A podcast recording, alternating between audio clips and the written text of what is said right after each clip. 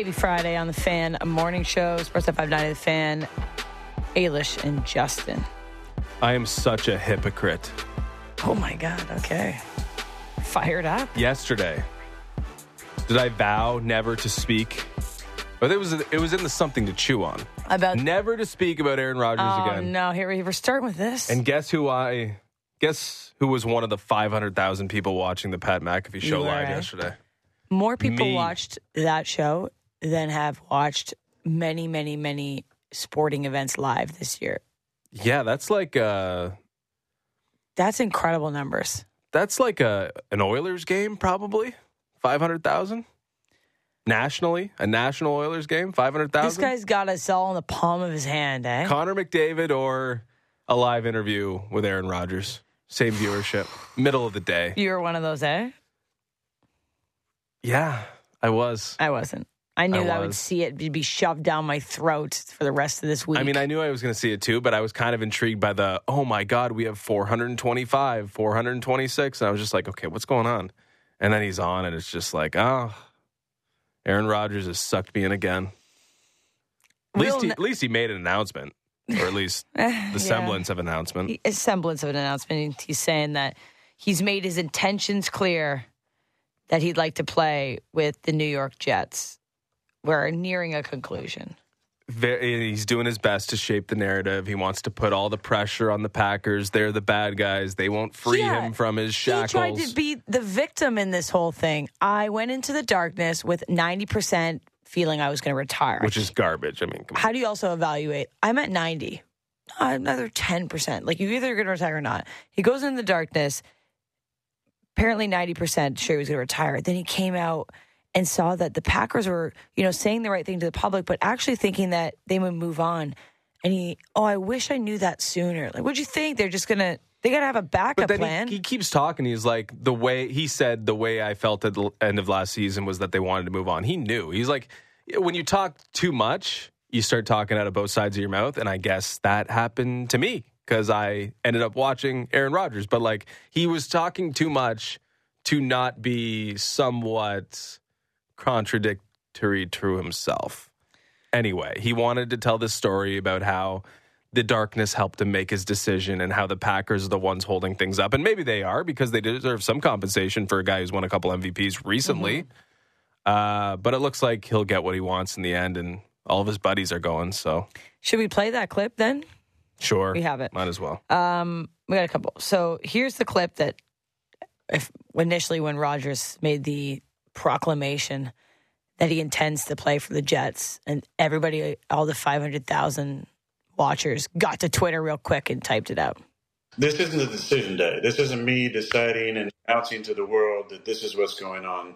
Uh, in fact, that's already happened. You know, we're, we're we're actually days past this. At this point, as I sit here, you know, I think since Friday, uh, I made it clear that my intention was to play, and my intention was to play for the New York Jets. And I haven't been holding anything up at this point. It's been compensation that the Packers are trying to get uh, for me. Um, you know, my side, love and appreciation, gratitude for everything that Green Bay has done for me.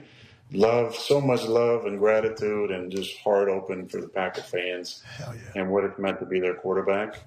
And also the reality of the situation. yeah. You know, Like it is what it is. The Packers Yeah. would like to move on because I still have that fire and I, I and I want to play and I would like to play in New York. Uh, it's just a matter of you know getting that done at this point. Hell yeah. we got two more. I want to play one more. Let's never speak about this guy again. Okay. Empty the clip of truly, clips. truly. The clip Um, of clips. Here is Rodgers on what changed with the Packers after the darkness. We come off of last year with uh, obviously missing the playoffs. I didn't have an MVP season.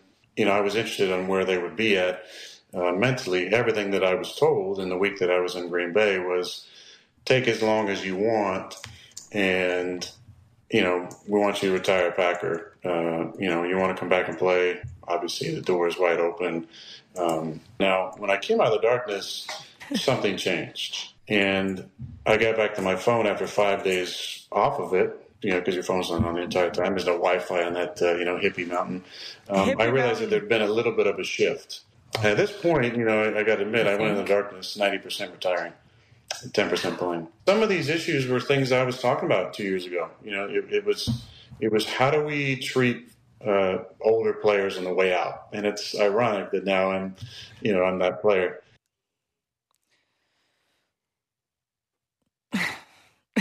It's Oh, good yeah. content. Good content for Aaron. 500,000 plus in the stream at one time. I mean, I guess, you know, we're all waiting in bated breath for the decision. That's why there were so many people there. You want to see where he's Mm-hmm. going to play. I am very interested in the football aspect of things. For sure. Now that he's exited the darkness and wrong, he wants this- to play and it won't be in Green Bay. This is going to be a New York Jets could win a Super Bowl. Mm-hmm. New York Jets have a Super Bowl caliber de- defense, and now they got someone who can actually give you a decent yeah, performance from pieces. week to week at the quarterback position. I don't know if he's MVP level Aaron Rodgers anymore, but they have weapons, they have a defense, and now they have a quarterback. And I look forward to the actual quarterbacking rather than the talking. Me too. Um, happy that he will be happy, hopefully, with this decision and this life change. And And shout out to Randall Cobb, another year of NFL money. that's right. Randall Cobb owes that guy a Rolex. Eh, He's probably got a bunch. Rolexes. Rolex, Rolex, Lexi. Rolexi. Yeah, I think that's how it goes. Okay, cool. Um, Toronto Maple Leafs.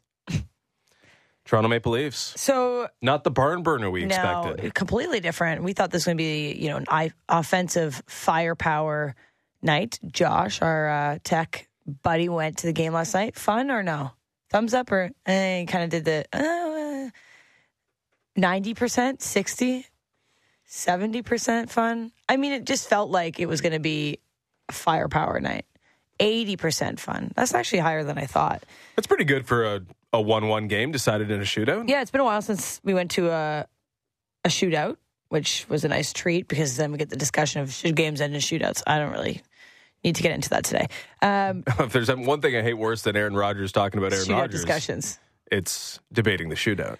So Leafs lose two one in a shootout to def- defending Stanley Cup champs. Um, not the prolific night in terms of goal scoring, but a pretty good defensive showdown between these guys.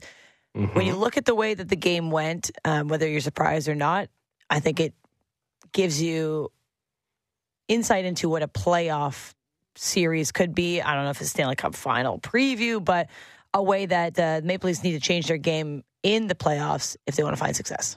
And what a playoff opponent feels like, right? Like Mm-hmm. this, uh, I don't know. Maybe was it like playoff intensity? Maybe it was like playoff focus. If Yeah. if you could really like split those hairs, it wasn't exactly like you know after the whistles, scrums, and it was it overly physical. Maybe it was ramped up a little bit physically, but in terms of focus defensively and Mm-hmm. two teams sort of playing at a high IQ level, that's kind of what it felt. And when you get that, when you get two talented teams doing that it kind of gives you the result which we got, which was, you know, shots depressed and not too many scoring chances, a couple moments here and there, but not the track meet that we expected, not two goaltenders under an immense amount of pressure throughout the game and kind of some frustration, not like not like visible or shown all over their body language, but star players not being able to get to their spots as normal as they would against, say, Buffalo on a midweek game in March. So it it felt like a little bit more of a playoff focus, and it felt like definitely an instructive game in a lot of ways. Like we saw a couple things from a strategic standpoint from the Maple Leafs that I think are worth discussing. Calle Järnkrok playing on the top line. We saw the shutdown pairing of Jake McCabe out there um, with uh, Justin Holl, excuse me. Um, and Morgan Rielly sort of sliding into a more offensively focused role. So I think there was a couple things that are are worth looking into. We got Kipper on at seven, but we can discuss some of those things now. I just think you know this this team is still in like experimental mode, and I don't know if it's like okay, this is what we want to show versus Colorado, or if the opponent didn't really matter in terms of like what's actually meaningful to glean. We're in glean mode. We're just like gleaning everything. We're trying we to can do is we're glean. trying to figure out what's real because this is it's all shuffle every single night. Uh, we have different lines and different pairings. It seems every single night, and different things are happening. And it's like, okay, what's real and what's fake? And when Colorado comes to town, maybe we should take it as real. Maybe we shouldn't, but maybe we should be a little bit more focused, like those teams were, on what actually Sheldon Keefe was trying to do. Yeah, I wouldn't say it's a litmus test, but I would say it's it's a good way to measure up against an opponent that knows how to win. Obviously, um, defending a Stanley Cup this season, they haven't had the season that they had of last year, but they're they're a hard team to play against. That was a defensive shutdown opponent, and if the Maple Leafs want to win in the playoffs, they need to learn how to win in a different way. They need to learn how to win with a defensive game where it might come down to, hey, so you're not your core four scoring three or four goals. It might be a gritty fourth line goal. It might be Morgan Rielly, who hasn't scored since January 29th, finding a way to put the puck in the net. Mm-hmm. It might be Ilya Samsonov doing everything he can to keep this game 1 1, which he did. So I think there's a lot of ways that the Maple Leafs can look into this and say, you know, we're going to play X team we know in probably, what, three or four weeks. How do we change the way that we play defensively? Because that it was a, it was slow. It was a bit of a sticky game, and they're not all going to be barn burners, right? Like it's not all going to be five, four, two, one. That that is exactly what I felt like when I watched that. Could be a uh, you know game three in a Stanley Cup first round. Mm-hmm. It was sticky, but it was sticky because of speed, wasn't it? Mm. Like the ways in which the Leafs failed to break down the Colorado Avalanche were because Colorado is this fast team that can nip things in the bud. Very fast. And I think if we start like high level in terms of this game, like it was firepower on firepower. Mm-hmm. I know we didn't see much fire. It was like but they diffused each they other. They diffused each other, right? So it was five man units, and I think this this is important. I mean, we could talk about Calle Järnkrok playing on the top line, but either way, it was Mitch Marner and Auston Matthews versus Nathan MacKinnon, the top line for Colorado, Mm-hmm.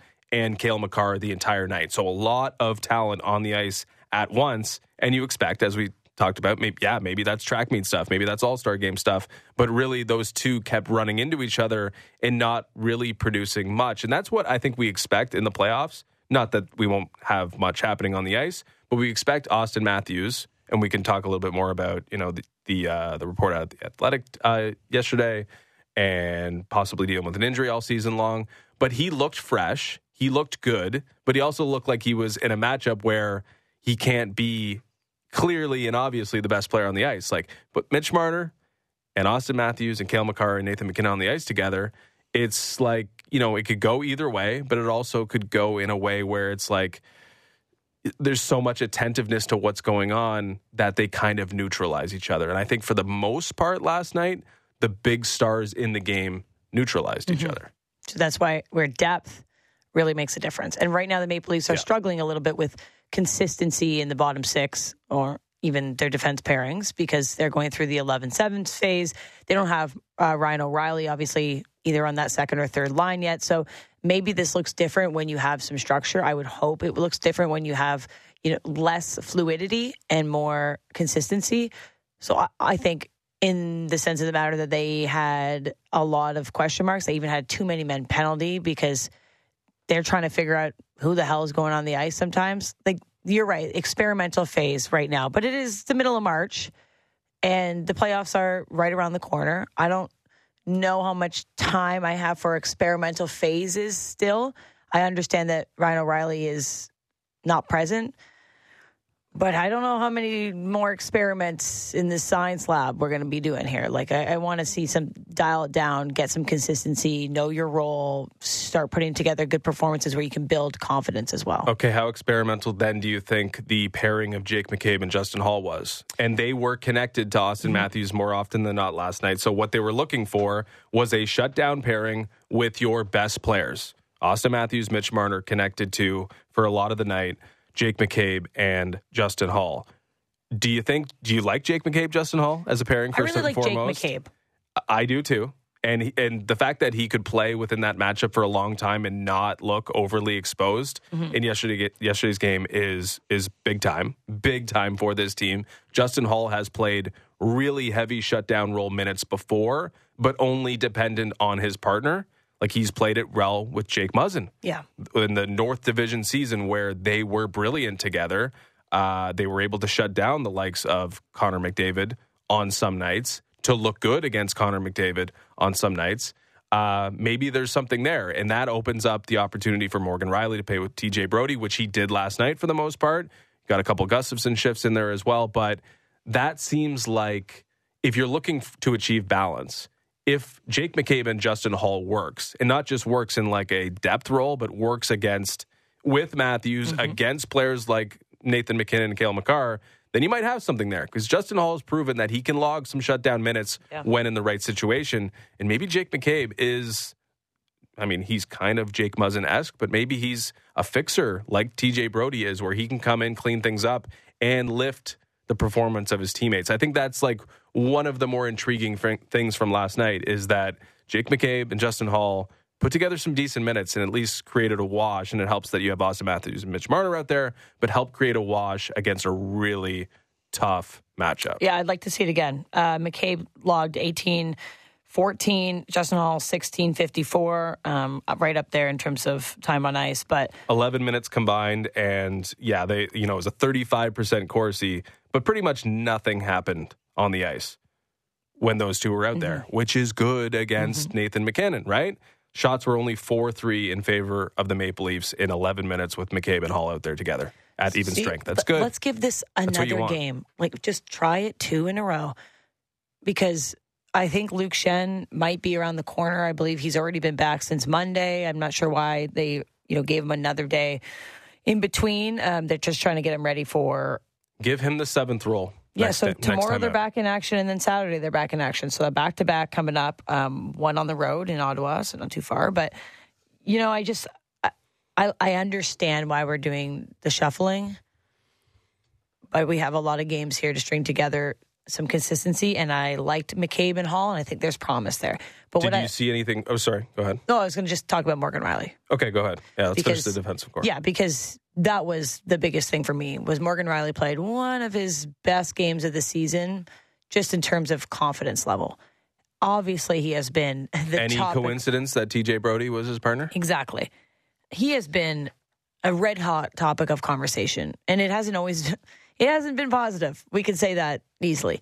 He gets a goal, first one I said since January nineteenth, is third of the year, and you just saw once again like he got that first goal of the season. This relief in the guy. And then it got to his legs and he was skating. He was playing with speed. He was jumping up. Like he had that offensive role that maybe we had been expecting and missing all season long. And that helps when you have TJ Brodie beside you, who you have a level of confidence in that can, you know, taper away some of the mistakes that be, might be made. He's also mic'd up, which was interesting. Uh, we could play some of that too. But I just thought, wow, if Morgan Rielly can can play a little bit of this style, this confidence, a little pep, a little bit of trust in himself, this is a completely different stretch. But I'm going to say this is one game in a while that I felt that way about Morgan Rielly. But what are we gleaning? That it can happen. There's hope still. Yeah, and in the same ways that Mitch Marner, we've talked about all year that he's running on confidence. Maybe, maybe Morgan Rielly has run short on confidence, and that's really affected his Oh, season. no like doubt about it. He scored that goal. You see the relief. You see, like it wasn't the last time he scored where he's looking at the heavens, but this he was. He looked pretty happy to have scored that goal for reasons not just related to actually scoring a goal. Mm-hmm. Like there's some pressure off. There's maybe a mental side uh, to it as well. Maybe some relief. Um, I, I do think Brodie matters to him. I think partner matters to him big time. I don't think he can be a dominant two way defenseman. I think he can be a a weapon for you, a major weapon for you if playing with the right partner. It is very fickle with Rielly. It is dependent on who he's playing with, and to expect him to lift someone else, I think is very, very hopeful if you're Sheldon Keefe. He was connected, him and Brodie were connected to the Tavares line for most of the most of the game, and I think we should talk about that because the Tavares line did absolutely nothing, and that's par- part and parcel with Rielly and Brodie. Like Rielly had individual uh, Yeah. moments, Yeah. uh, power play stuff. The goal was actually with uh, Marner and Matthews, so it's not like he was locked to this combination with John Tavares and, and William Nylander and Michael Bunting.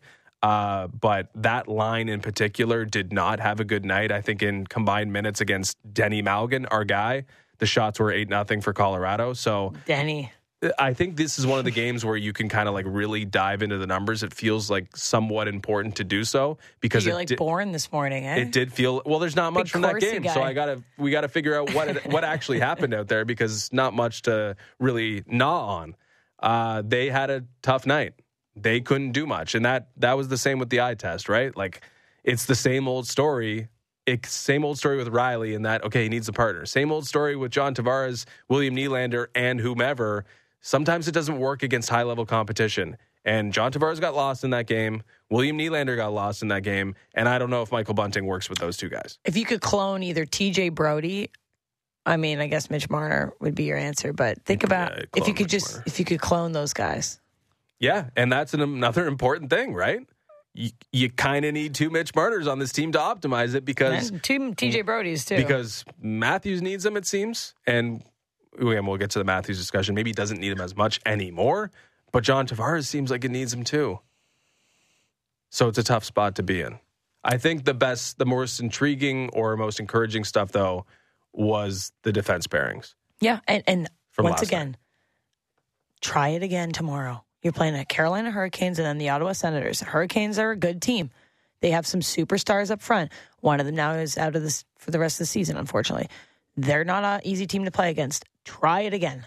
Saturday night, okay. So Ottawa Senators, yeah, they like to play against the Maple Leafs. They will elevate their game. We know this. It's always it's those teams that are scary against the Maple Leafs.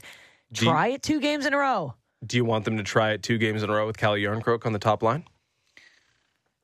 I don't mind Calle Järnkrok on the top line because I'm getting a little bit uh, uh, over the Kerfoot top line moments. Yeah. I think he's got like a Kerfoot fetish.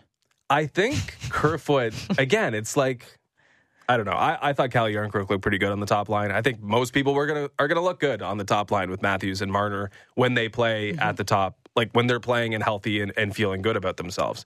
Um, it is interesting though that a team that has had this option all year finally went to it in game what sixty five. Like f- this is the first time that those Yep. three have played meaningful minutes together the entire season that just tells you exactly what is going on right now with the Maple Leafs. Full on experimental mode because they're not quite set or happy or satisfied with what they have. Whether it's Kerfoot up there, Bunting up there, whoever's playing with John Tavares, it seems like everything is totally in flux, except for, with the exception of maybe that he's recognized here Matthews and Marner have to play together. All right, let's go to Mar- uh, Matthews then. I mean, do you want to see it then tomorrow? What, Calle? Yeah. Sure. Ah, whatever, man. I don't like. I don't. know. I just don't know if there's a per. I don't know what the first domino is. What's the first decision? Is it Marner? Is it making sure John Tavares has something that works for him? Because Bunting didn't look that good with him. Calle has looked good with him at times. Kerfoot, we know. That's the big issue right now. Because John Tavares, we've been talking about this weaponizing minutes. I, I can look up quickly who uh, he saw the most of last night but it wasn't Nathan MacKinnon.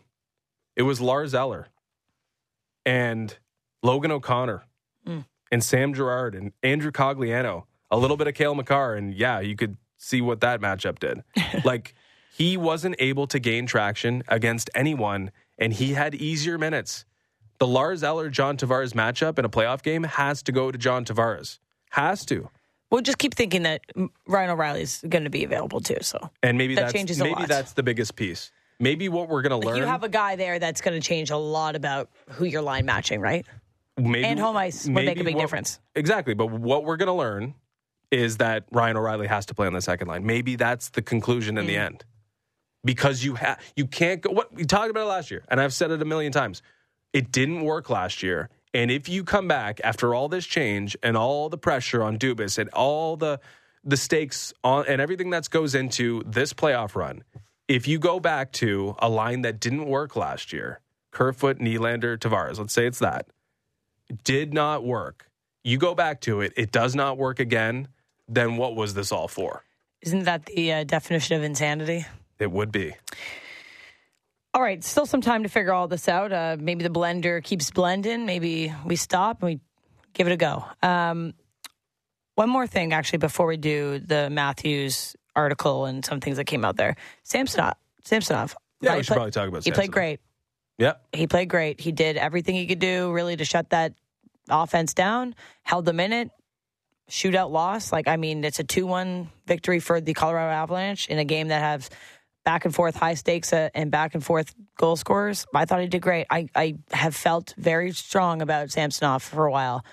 And once again, I think he's my number one. Like, Yeah. I know we want to give Matt Murray an opportunity to gain his confidence, but how long are we going to keep sheltering and like you know not babying's the wrong word but you know what i mean like giving him and protecting him and saying try again try again try again samsonov has earned the spot like i understand that there's still more time down the stretch and I, i'm not saying he should run with it but if you're giving me start playoff start tomorrow it's samsonov for me One hundred percent. Uh, And I was trying but we to. still have this conversation all the time No, I, I I think it's.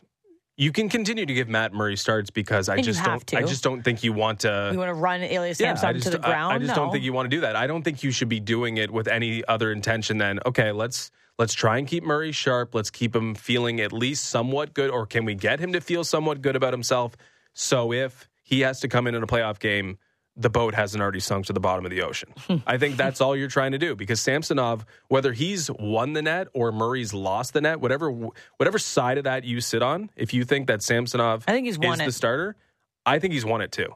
I think he's just flat out gone in there and done. his done. home record alone is absolutely incredible Of course, it is.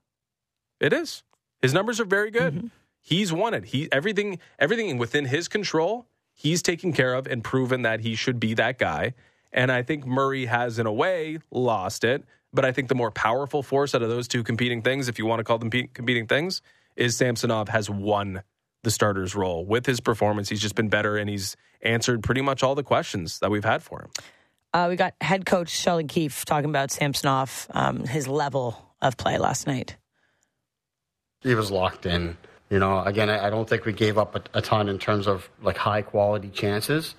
You know, there was a lot of stuff coming from the points in the perimeter. You know, but anything that we did give up on the slot or, or whatever it might have been, uh, he just he was he was set. He looked really athletic and dynamic. You know, with his some of the saves he made with his hands. Um, so yeah, I thought I thought he was excellent. You know, in a game which there wasn't a whole lot, whole lot of opportunity for the goalie to really shine. I, I thought you know he was still a standout in the game for us. All right, so back in action tomorrow against the Carolina Hurricanes, and then on the road on Saturday against the Sens. Expect him. I would like him Friday. Big spot there, back to back, still at home. Give him another chance. Give I these give, I lines give Murray another the chance. Sens thing if you want to. If it's about confidence, He needs to play the Ottawa Senators one damn time this season and win. I just I can't. If there's some more phantom injury that comes up Saturday, I, I honestly Well, that's the last thing will we be need. sick to my the last stomach. thing we need is Samsonov thinking he's got a night off and having to go into the net. Especially, you need to put Matt Murray in on Saturday night. yeah, that's Give if you want to show that you have earned some level of trust with this team and that confidence isn't an or issue. that a big spot doesn't play in that completely scare you. Exactly. Yeah, you need to be able to show that you got something. And you know what? If they don't put him in Saturday, I think that's a, a sign of where the level of Oh, trust is for, yourself. for the Maple Leafs as well. Yeah, I mean the Leafs are showing their hand, I guess to a certain extent. Although I think they should push for that because that is at least going to tell you something about a mental state. But if he shies away from that, No. not to say that he has or would or whatever, but that's telling on yourself. If you don't want to play the Ottawa Senators Again, as a member of the Maple Leafs, again then what are we? What are in we doing Ottawa. We, uh, game seven's going to be all right. Okay. Um, we got more with Kipper at seven o'clock. We've got Ben Nicholson Smith and You did tease the Matthews thing. We should talk about. It. yeah, I was just teasing the rest of our show. Okay, go ahead. Sorry. Who's our big guest at seven thirty? Should we tee up? Sure. Want people to listen. Oh, I wanted to do. I don't know how to do like the WWE promo. You don't want to cut a promo. You, you want me to cut a promo? Let's see if you can do it. I can't cut a promo. It's way too early to cut a promo. I will say though, we've got Trish Stratus on seven thirty. We talked to her yesterday, and she came in. I'm going to practice something during the break, and I'll have a good promo for it. Like Okay, I'll tee okay. us up with it. But no, you know, we do have Trista. She she came in guns a blazing, and you can tell like, oh, that's very obvious why someone's successful when you like first meet the, like a successful Yeah, person. It's like, charisma. oh, you understand the room immediately. You are very confident. Like it's it was very clear. Oh, successful person is in our vicinity For right now. reason, yeah. But she picked up on our dynamic immediately. She's you hilarious. two within five seconds were making fun of no, we were a tag team. It was, us yeah, versus Justin was- Cuthbert. I'm like, amazing. I didn't do anything. This here. interview is awesome. It was actually one of the most fun I've had in my time here at the station. So There you go. I, you were eating it up yesterday. no, we had a really great time. So that's at seven thirty. We'll play that then. Um, she's got lots of exciting things on the horizon, and you'll have to listen to find out. Okay, uh, Jonas Siegel from the Athletic uh, had a report on Austin Matthews I believe it was yesterday. Yeah, posted yesterday, so you can go take a look at that. Um, talking about the hand injury that has hampered him this season. Matthews quote, "It was bothering me. It just felt like something was off. I just felt not completely like I wasn't able to do exactly what I wanted to do at times." So, a one-on-one interview with Auston Matthews. He also talks about how his hand was affecting his shot. So, mm-hmm. okay, we thought about things like this. Quote, just maybe not as strong, honestly, and it just didn't feel as fluid.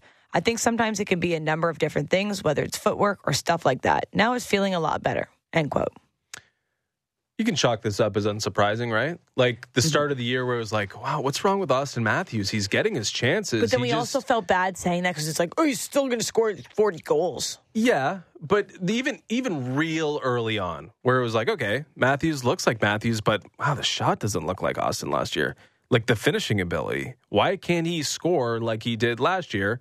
I mean, hearing this is completely unsurprising. I will say there's two stages of this though, because Matthews went from oh he's getting his chances to oh he's not even getting his chances anymore, mm-hmm. and it was still in the context relative to Matthews. Like yeah, he's still a really good player getting his, but not at the same level where it was like okay unbelievable 100 out of 100 but when you auston matthews all of last year I'll say it. then you come in with injury Yeah. then we're finding out about that and it's like oh this is like it looks like the 100 100 matthews but it's something different and then it dropped off the table there and it's like i can understand all that the injury affects you early Mm-hmm. and then you're affected by the injury you're affected mentally Yep. by the injury your play is affected by the injury so it went from and i guess i'm maybe i'm making some excuses or creating my own narrative but it felt like oh the injury's affecting this and then it's like man am I, i'm not the same player with this injury and i've got to learn to deal with that over the course of the season. Maybe he is both healthy and assured of himself once again. He looks like that guy even though it's not going in at the same rate as it did last year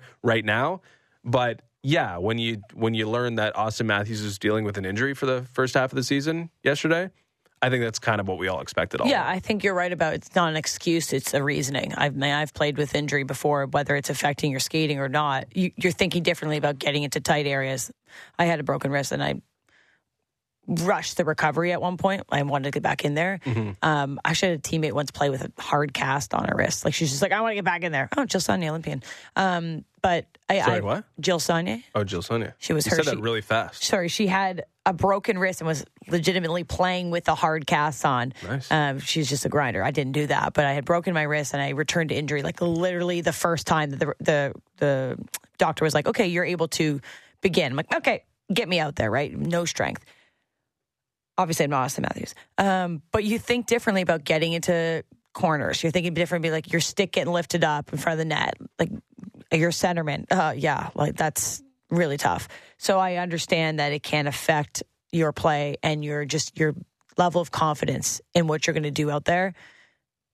Not an excuse, just a reasoning. So hey, we uncovered something thanks to Jonas Siegel, and we'll see how it how it has changed our our perspective of Auston Matthews' season. It's just a nice piece of information to know. Yeah, uh, uh, it's a little concerning too. No, because wrist and hand, right? He's been dealing with wrist and hand. What happened at the start of his 60 goal season? He was overcoming off-season, I believe, wrist surgery. Now it's a hand issue. I think Jonas laid out for us, or it might have been a wrist as well. Um, it just seems like it's something he may be constantly battling over the course of his career because drink more milk. it's happened over and over, right? And I don't know what it comes down to. Is it training? Is it uh, you know injuries piling up? I don't know exactly what it is. Uh, I am sure the training staff and the doctors of the Maple Leafs are so hyper aware of what's course, going on with this guy's hands and wrists, though, because You they are that to score. Mm-hmm. they are his moneymakers, and they are the moneymakers for the Toronto Maple Leafs. All right, we'll talk more about that with Kipper at seven. Uh, but yesterday, the win and in game, Canada and Mexico did not go in the way of Canada. But if you squinted hard enough, both teams were wearing red jerseys. You could have believed that Canada won 10 3. Now, does this bother you? it really bothered me. I had, it didn't bother me at all. Buddy, the jerseys were exactly the same shade of red. But like, it's baseball. I know, but still. I played hockey last night. We wear yellow, and the team that was we were playing wore like the the chest is blue. But the trim and the arms were yellow, and, And? it was chaos. That's what I'm saying. but baseball is not. I don't care. Just the viewing a experience of fluid knowing who's on where- base, who's at bat. Like you really got to zoom in. but if someone's eyes. on base, they're the team that's batting, yes, under, I understand. and you know. I'm just saying the jerseys were literally exactly the same color. Anyway, I didn't think it was that big of a deal. Small factor. I'm just saying that maybe you could have believed. Anyway, Mexico wins 10 3.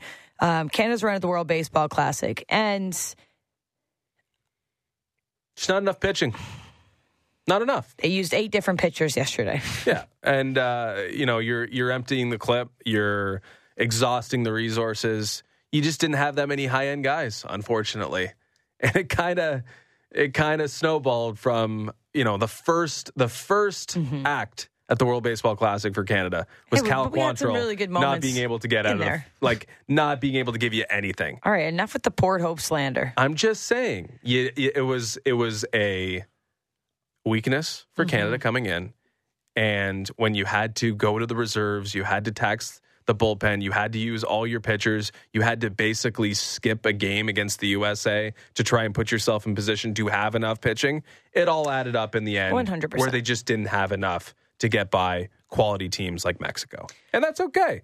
We need a little bit more buy-in. It's going to be the same story, but we also need more talent For because sure. at the end of the day, if you want to compete in a tournament like that, you have to be better than the team that Canada put out there. So, understandably, some players decide not to represent Canada or any of their countries at Or the their World's- clubs, uh, the sure. major league clubs are like, nah, we kind of For sure, there's to. there's clearly an issue with either timing or with the injury risk, and that happens in spring training. We saw Freddie Freeman's injured, but yesterday, if you hadn't had an opportunity to see this, it was pretty late at night.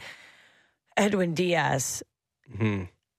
Oh my God, my heart! The trumpets are playing sad music today. I didn't want to watch it because I was just, I was You scared I actually was going to see really something bad. see the injury. I mean, I, I didn't really want to look, but Edwin This is Diaz. a Kendrys Morales, right? Celebrating, and it's the Blayre Turnbull that we've Yeah. seen this so many times. So Puerto Rico is celebrating a monster win yesterday against the Dominican Republic last Not night. eliminating the Dominican Republic. in Pre-tournament a favorites. cause for massive celebration. Yeah, They're all definitely. on the mound. They win five two, celebrating, and then all of a sudden, Edwin Diaz is laying down, and it is it's alarming because everyone turns to the trainer and they do the signaling, and he's flat on the ground, clutching his leg. The celebration stops. It's like eerily quiet in there, and he has to get taken off the field in a wheelchair.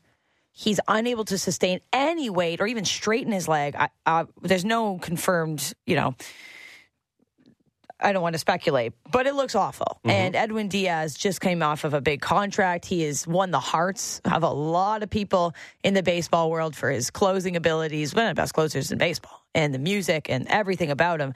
Puerto Rico having an opportunity to go far in this tournament now, like that's just, it's devastating. And then you look at that and you think, well, anything can happen. It's fluke injury, of course. It's like when Blayre Turnbull broke her leg when Canada won the World Championships two summers ago.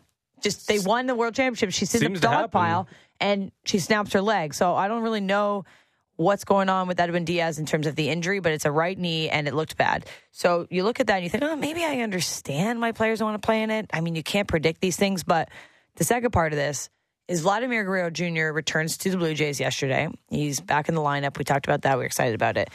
But then now has traveled to Miami to watch the Dominican Republic at the World Baseball Classic. And then you thought, okay, if they moved on, was he going to play? There's this, you know, there was this like lingering thing. Well, if he's there, it's a must-win game. that allowed? I don't think those are rules. I feel like you should be able to. You should finalize the After roster every beforehand. round, you're allowed to. Really? Danielle I just said so in my ear. Well, then he probably was preparing to do so. And so would we but have I'm been? okay. I'm. This is all completely okay speculating. now it doesn't matter because the Dominican Yeah. Republic's out. But would we have been okay if Vladdy started playing in the World Baseball Classic tomorrow? I would have been completely fine with it. You wouldn't been. I would have been. Spe- You're what? You're what's wrong with the World Baseball yes, Classic? I am. What's wrong with the world? Probably. Um, I, sh- I should have just cut that off at the at the world. You're what's wrong with the world. I, I didn't say I would be upset with it. I would be very cautious because if it, it was enough of an injury that you had to miss about two weeks or, or so to make sure it was up to the level to play for spring training, you play one game for the Toronto Blue Jays. And then now you want to go to the utmost level of competition that's available right now is the World Baseball Classic where you're representing your country. What's the difference between that and spring training baseball, other than celebrations? Um, I think people are caring a little bit more about the World Baseball Classic and representing your country. But you're still doing athletic things Uh, that I know. put you in I a think it's I think it's a different level of You're the reason why NHL doesn't go to the Olympics. I'm the reason why the NHL probably has major you're, problems. You're right? Jeremy Jacobs. Uh, yeah, honestly. I'm probably the worst person in the I- world. I mean, I'm not. I, I will never be like. If there's international competition, I would never want to hold anyone back. I don't want to either. All I'm saying is I would be a little bit hesitant in watching with bated breath because Vladdy played one game and then would go play for the Dominican Republic. They care a lot about this. This isn't, you know, the the weird jerseys and the knighting and the crown where you have no expectations to win. Like Dominican was supposed anyway. This doesn't matter because he's not playing, but it just gives you a little bit of context about this tournament can be unsettling for teams when they look at the entire season ahead. Like Edwin Diaz could be out for months. He could be out for the season. There is a risk with any physical activity. Same with Freddie whether Freeman. it's spring training or it's the World Baseball Classic. Anyway, just let everyone do whatever they want with no consequences. Justin Cuthbert. no consequences. Uh, no, I mean, I'm yeah, I see this com- completely other perspective. I want you to play me. I me. want Vladdy I to want be Vladdy to. healthy all year long for the Toronto Blue Jays. if the first thing or the last thing Vladdy did before embarking on a long and grueling regular season with the Toronto Blue Jays was win a World Baseball Classic with all his buddies at the Dominican Republic, I would be thrilled for him. If he got hurt, I'd be like, that sucks. But he could have got hurt opening day with the Toronto Blue Jays. And the same the thing difference applies. is opening day for the Toronto Blue Jays is weeks away. This is one day after you returned from injury and played one baseball game. if he's deemed healthy, he's deemed healthy. Okay, well, that's never going to happen anyway because my team, who I drafted with the computer generated Should I machine. go? Should I go buy the beef hearts right now for you? yeah, I think I'm out, guys, because Dominican's out. My buddies Puerto Rico did that to them. They should have known. little Ailish on Ailish crime. I've got Korea, Cuba, Dominican, and Puerto Rico. So I'm not looking like I'm uh, favorable to win this competition between the two of us with you, with USA, Japan, Venezuela, and Mexico. You got a chip in a chair. You got three teams that are still alive. I mean, I Puerto have Rico is a teams, good yes. team, but the USA juggernaut, Japan. I don't know how I don't know how it's going to translate, but they just dominated overseas before right coming over. too. Yeah, they're playing this morning, right? I saw Shohei making his strut onto the field. And then even Mexico. Oh, they're playing the Daniele's Italians, he said. Oh, Well, good luck. we might have to uh, Stream that one. hash it out after. Anyway, it's going to be tough. I think I'll be eating beef heart or liver or whatever, but I was the one that set the stakes and I'm ready for it. I'm no problem. What are you going with, liver or heart? well, let's just get there first, bud, okay? I'm going heart. Speaking of food, Scotty Scheffler's Masters menu Mm-hmm. is out. We're going to break that down on the other side of the break with the A list. Sportsnet 590, The Fan.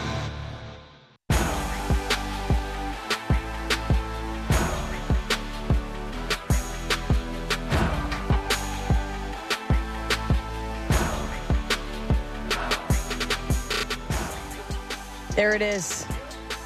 Edwin's walk in, walk up entrance music, and I hope that he is well. I hope we hear that this year. God, do I ever. United the hearts of baseball fans everywhere. Damn the World Baseball Classic, Just cancel it. says you. All right, A list, let's do it. Now it's time for the A list. Bing bong. Bing bong. Bing bong. What's up, baby? A tradition unlike any other. The defending Masters champion hosts the Champions Dinner this time around, which is only weeks away. I cannot wait.